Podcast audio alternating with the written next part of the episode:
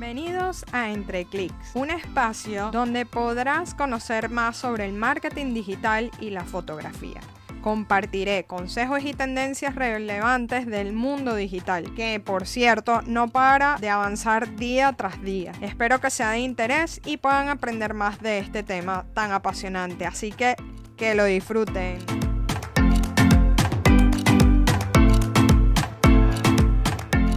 Hola, hola, bienvenidos a mi podcast Entre Clic. En el episodio de hoy estaré entrevistando a Is Bisuete. Ella es mentora de ventas, enseña a las personas a vender sin desesperación y tiene un podcast que se llama Yo Vendo Podcast. Así que nos estará hablando un poco sobre el tema del consumidor. Bienvenida, Is, ¿cómo estás? Hola Rita, muy buenos días, buenas tardes, buenas noches, dependiendo de, dónde, a qué hora nos escuchen. Eh, gracias por la oportunidad, te agradezco un montón por este espacio. Estoy muy bien, ¿cómo estás tú? Todo bien, todo bien. Aquí empezando, bueno, lo van a escuchar en cualquier momento, pero empezando la semana. sí, buenísimo. Así que, bueno, nada, quisiera que te presentaras un poco para que la audiencia te pueda conocer y saber a qué te dedicas y qué haces. Por supuesto. Mira, yo soy mercadóloga, tengo más de 15 años de experiencia en la, en la parte laboral, eh, profesional. Tengo 10 años dedicados a la parte comercial eh, en diferentes mercados internacionales, principalmente Latinoamérica, eh, entre ellos Caribe, Centroamérica y también Estados Unidos. Actualmente soy mentora de emprendedores y pues los ayudo a tener una metodología, metodología para que entonces allí puedan tener resultados en la parte comercial. Súper interesante. y ahora eh, comencemos a hablar del tema que quiero tocar. Hoy en verdad quisiera hablar un poco del consumidor. Siento que muchas veces es un error que se puede cometer eh, no prestamos como atención y no le damos la importancia que esto, que esto implica y eh, después en el tiempo nos puede traer eh, problemas, ¿no? Entonces háblanos de ese consumidor, cómo podemos descubrir qué hace y cómo saber quién es. Mira, normalmente te voy, te voy a, a regresar la pregunta, ¿qué tú crees que es la respuesta común cuando yo le pregunto a un emprendedor o un empresario cuál es su cliente objetivo o ideal. Me dicen que no saben. Cerca, me dicen que todos, me dicen que todos. En, sí, todos. Ah, bueno, eso es típico, todos. Después que me puedan comprar todos. Yo, eh, bueno, lo que pasa es que eso es difícil decir que todos Vamos, voy a dar un ejemplo. Por ejemplo, si yo tengo un producto que cuesta, no sé, 50 dólares y eh, digamos que es una afeitadora, que es una afeitadora eléctrica y que tiene todas estas cosas que no, bueno, listo. Todos la pueden utilizar, por supuesto, pero eh, todos tienen el poder adquisitivo para hacerlo. Eh, quizás no. Si te enfocas en un grupo de 18 años que acaba recién de salir de la universidad, que depende de sus padres. Entonces, ¿tú crees que en su mentalidad va a estar pensando en una rasuradora de 50 dólares para sus necesidades, digamos? Pues no, entonces allí eh, es, es, una de las cosas que nosotros tenemos que tener en cuenta para poder también esto que nos ayuda a la comunicación. Si nos comunicamos correctamente o si sabemos quién es realmente la persona que nos compra, allí podemos tener una comunicación un poco más láser. Y mucho más directa. O sea, porque ya tú al saber, ya le vas a ir directo, ¿no? Ya, a mí me ha pasado, de, hecho, eh, cuando comienzo a hacer las estrategias con los clientes, que me dicen que todos, pero también me dicen un rango de edad sumamente amplio. Entonces, y que, ajá, bueno, sí, son hombres y mujeres, y desde 18 a 65, yo, wow, eso sí está interesante porque, o sea, desde, primero son completamente distintos.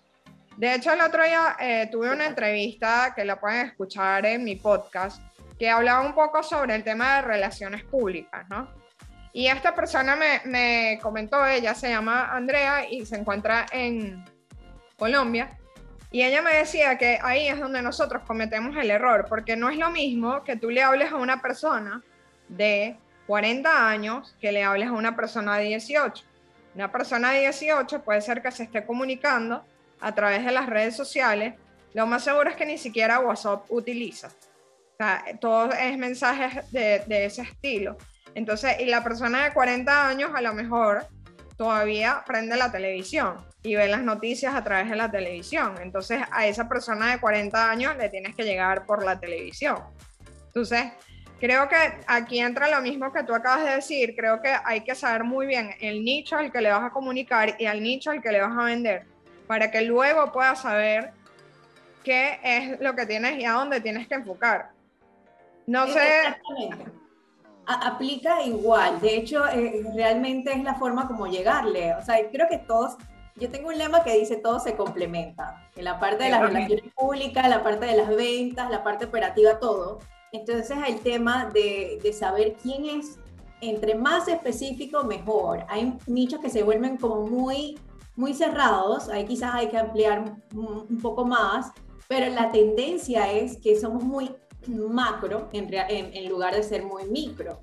Y, de, y, y, si nos vamos del otro lado, tú le pagas más a un especialista que a alguien que es generalista. Si tú, y, si lo, y si lo trasladamos a, por ejemplo, la parte de medicina, que se ve, se, se ve mucho más claro allí, que dices, bueno, un médico general que te analiza general, bueno, esto puede ser, pero luego te pasa a un especialista para que entonces él ya ha estudiado profundidad qué es lo que puedes tener o no y puede ir como un láser nuevamente a esa situación específica que tienes. Lo mismo aplica para todas las profesiones e incluso para entender entonces tu público objetivo, para saber, si sabes esto, puedes saber dónde encontrarlo, cómo comunicarte con ellos y empezar a entender cuál es su comportamiento.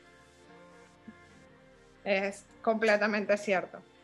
Y cuéntanos un poco, cuando ya se define ese consumidor, ¿ok? ¿Cómo compra tu cliente? O sea, ¿cómo tú descubres cómo compra? Bueno, hay muchas formas, muchas herramientas para hacerlo. Hay muchas herramientas para hacerlo dependiendo de, en dónde se encuentre. Digamos, por ejemplo, que, también recomiendo que sea como un grado de 10 en 10, es decir, de 18 a 28, eh, de 28 a 48, como el rango de 10 en 10 para el tema de las generaciones. Porque en, generacionalmente pueden tener una tendencia en el comportamiento. Si identificas, eh, yo Inicialmente recomendaría que sea primero la parte visual, es decir, si tengo un rango de personas mayores, eh, y nos vamos a ese ejemplo de nuevo, quizás ni siquiera ver la televisión, sino tiene un ritual que tiene todas las mañanas y lee el periódico y va a la parte financiera. Si yo quiero llegarle a ese mercado que quizás de 60 a 70 años, yo pongo un, hay un anuncio, eh, obviamente que esté relacionado si, si está porque no te van a poner algo de bajar de peso en la parte financiera.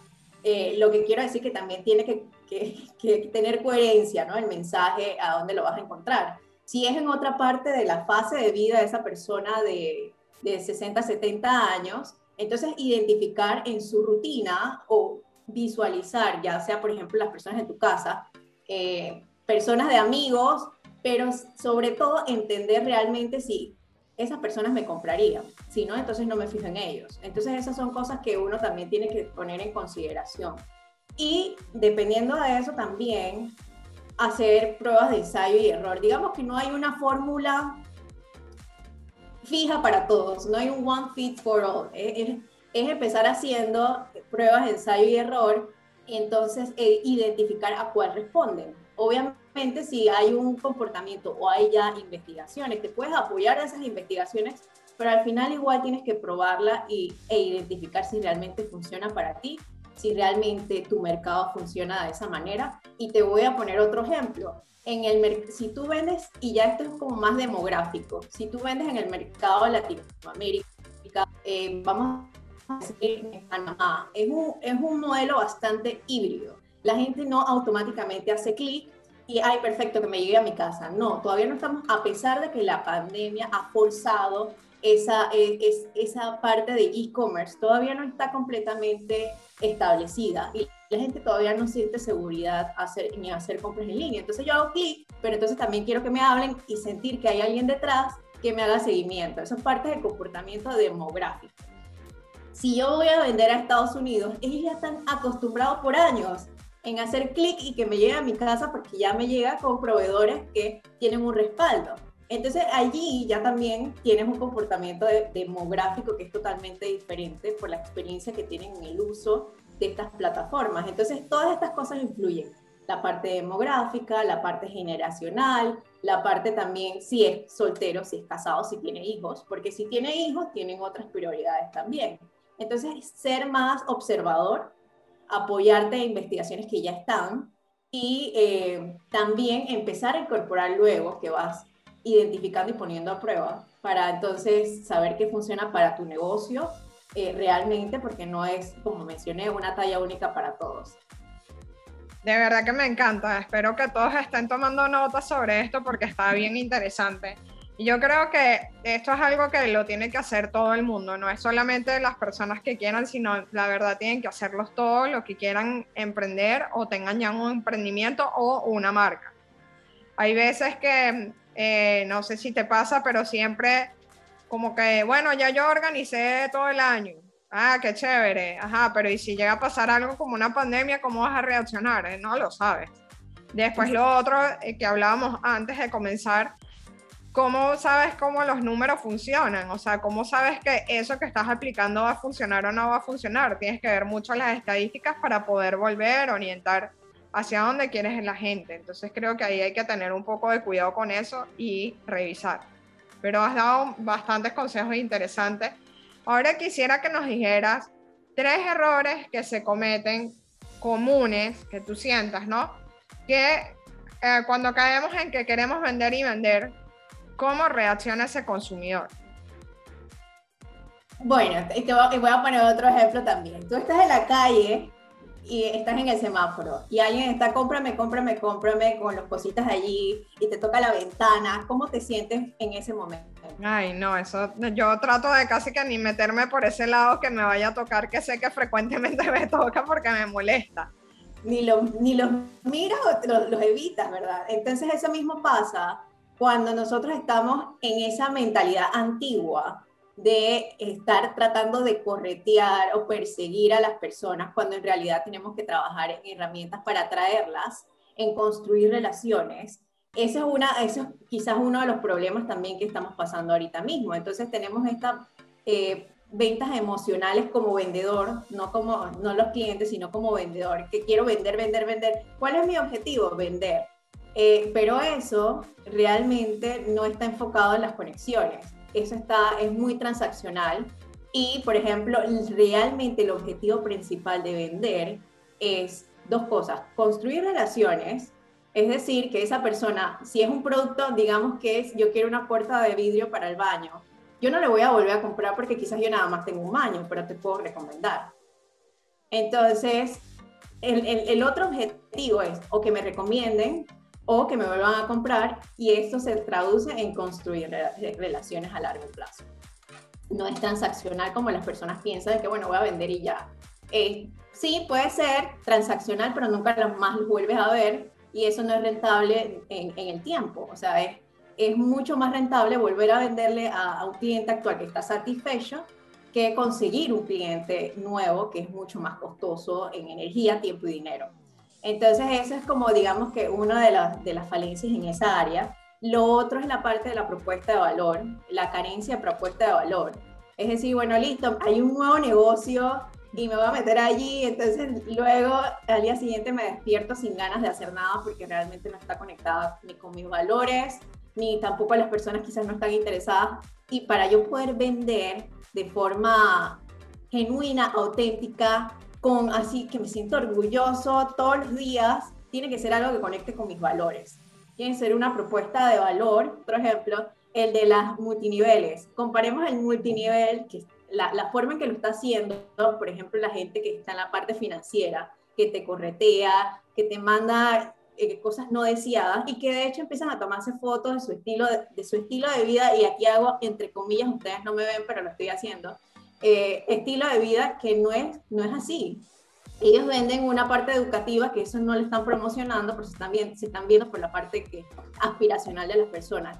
versus el multinivel de los aceites esenciales.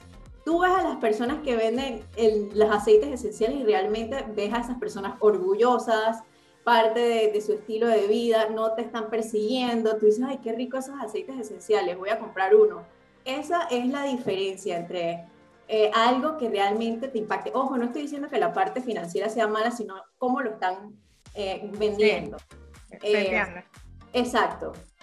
Versus esta parte del estilo de vida, algo que tiene que ver con mis valores, si lo vendo bien, si no lo vendo también, que ese es el vender sin vender. O sea, yo lo estoy consumiendo, me siento orgullosa y ojalá más personas pudieran comprarlo, pero realmente no me haces daño si no me lo compras. Y ese, ese tema de, transmitir desesperación aleja a las personas. Yo creo mucho en energías y mientras que tú dices, bueno, listo, eh, no es para ti en este momento, gracias. Y las personas no sienten que la, que la estás correteando y vuelven. Eso. Eh, y lo que ya hablamos que es el buyer persona, de tener definido a quién me voy a comunicar. Eso, digamos, son los tres errores que veo, que es la parte de la falta de propuesta de valor, que no tengo claro. Eh, yo estaba en un emprendimiento y me decía, listo, bueno, la propuesta de valor es compartir y todo, y todas las promociones que estaban haciendo estaban relacionadas a compartir. Y las personas les compraban porque estaban transmitiendo ese mensaje y luego empezaron a hacer promociones para un kit solo, para una persona sola. Entonces, obviamente, habían trabajado en una audiencia grande para personas, para familias, para personas que le gustaban compartir y lanzaron este, este producto para personas solas, que son audiencias que no tienen dentro de sus redes sociales ni que han trabajado. Y no, no tuvimos resultados. Claro, porque es que no hay coherencia en tu propuesta de valor, que es compartir versus algo solo, que ya, o sea, no es que esté mal, sino que no hay coherencia en el mensaje que estás mandando. Entonces esas pequeñas cosas que crees que no afectan, en realidad al final tienen un impacto en, en los resultados de tus ventas. Diste en, el, en el clavo, como decimos, o sea, fuiste directo porque yo creo que ahorita con la pandemia, eh, no sé qué piensas, pero siento que todos bueno, nosotros que estamos ubicados aquí en Ciudad de Panamá, pero aquí en Ciudad de Panamá todas las marcas lo que quieren es vender y vender y vender y vender y vender. Pero si tú te fijas al final de, de cada marca, lo que yo siento y es como que, que al final no tiene como ese valor que yo necesito, no, no me conecta porque siento que lo que me están haciendo es vendiéndome y ya. Entender realmente cuál es la posición porque hay, hay otra cosa que es y, esto se lo robo a una amiga que le doy crédito, no, no, voy a mencionar el nombre porque no le he pedido permiso, pero no es mío, digamos que no es mío, que ella dice, mira, sabes, la pandemia es, es el mar y cada quien está en un barco diferente. Hay unos que están en un botecito, hay unos que están en un bote un poquito más arregladito, que ha podido con la marea y, y la sacudido y todo, ¿no? Entonces entender realmente cuál de esos barquitos puede atender o puede comprarme y si me puede comprar, cuál es su situación actual, cómo lo puedo ayudar para facilitarle el proceso, como más, ponerse del lado de, esa situación y entender cada barquito para poder entonces entregar una propuesta de valor. E, escuchar más, ya sea escuchar de forma auditiva, pero también de forma visual, con todos los sentidos para poder entonces entregar algo, porque hay otra realidad de que estas personas que están en la parte inmobiliaria también tienen necesidades de comer. Entonces, ¿cómo la, economía se siga moviendo en ese sentido? Eh, y a pesar de que sea difícil, agradecer de la situación, agradecer y luego entender para poder entonces entregar una, eh, una solución, que esa es como mi, mi perspectiva de lo que yo pienso desde mi experiencia. Yo creo que hay, lo que hay que hacer es ponerse en cierto modo en los zapatos del otro. Sí, y ahí, bueno, ahí te pongo también el ejemplo de los seguros. Digamos, la gente que tiene seguro de autos eh, no lo utilizó porque la verdad, por ejemplo, aquí en Panamá no, la gente no salía casi por un año. Entonces, pero digamos que ellos siguieron percibiendo ese ingreso porque hay gente que ya paga anualmente su seguro de auto. Y ellos lo que hicieron, bueno, listo, en esto no hemos obviamente hemos percibido ganancias porque nadie, los accidentes bajaron un montón. Eh, vamos a trasladar estas ganancias a, eh, te lo mandamos a tu casa, la farmacia en tu casa, eh, si necesitas algo para, la, para tu salud, también te lo mandamos a tu casa, si necesitas por un kit de, de COVID, cosas así trataron como también, como te digo, o sea, como tú mencionas, perdón, la, ponerse en, los zapatos de las personas que están pasando en esa situación y ver cómo eh, reestructurar lo que ya tenían para poder igual mantener satisfechos a sus clientes, porque al final la pandemia se acaba y la gente va a preferir quién estuvo para mí en los momentos difíciles. Y estoy segura que el, consumidor también se va a quedar con esas personas que estuvieron en ese momento. Como dicen, los amigos son en las buenas y en las malas, las parejas son en las buenas y en las malas. Pasa lo mismo en este aspecto. En los negocios, así es, estoy totalmente de acuerdo. Porque al final lo que tratas cuando tienes una relación de largo plazo en la parte comercial es que se conviertan en tus amigos, que ellos tengan la confianza de decirte, mira, e, esto no me gustó, y tú arreglarlo, porque es un 100-100, es ganar-ganar, y el ganar-ganar no es 50-50, sino es un 100-100. Yo tener la confianza de decirte, mira, en este momento no te puedo entregar esta solución, eh, pero puedo darte esta alternativa, no sé si te funciona, o esta persona te lo puede dar, aunque no sea contigo, pero lo van a valorar. Y esa persona tiene también la confianza de decirte, oye, ¿sabes qué? Me entregó esta propuesta a fulano de tal, pero no me voy a ir porque me ha encantado cómo me has tratado en mis servicios, o mira, pero siento que tienes que mejorar en esta área, tienes esta área de oportunidad. Esas cosas se valoran y ese es el tema de las relaciones a largo plazo que construyes en la parte comercial. Así es. Bueno, para ir cerrando un poco, quiero que tú también hablas sobre el tema de los seguimientos, ¿no? Entonces, cuéntanos cómo debe ser eso en, un resumen, porque bueno, no, no es el enfoque del podcast, pero sin embargo no lo quería dejar de lado. Perfecto, yo tengo una campaña con eso porque, wow, eh, creo que es lo más importante para cerrar ventas. Eh, la mente es traicionera, entonces... Eh, demasiado. Sí, y nos ponemos a, a pensar, no, no, no le gustó, probablemente no le gustó. En este mundo actualmente, en donde todo está en la, lo habíamos conversado antes, esto es un rush, todo lo quieren para allá, estamos en mil cosas a la vez, probablemente se me ha olvidado que yo te pedí algo. Si tú no me dices, oye, acuérdate de esto, yo probablemente más nunca te escriba.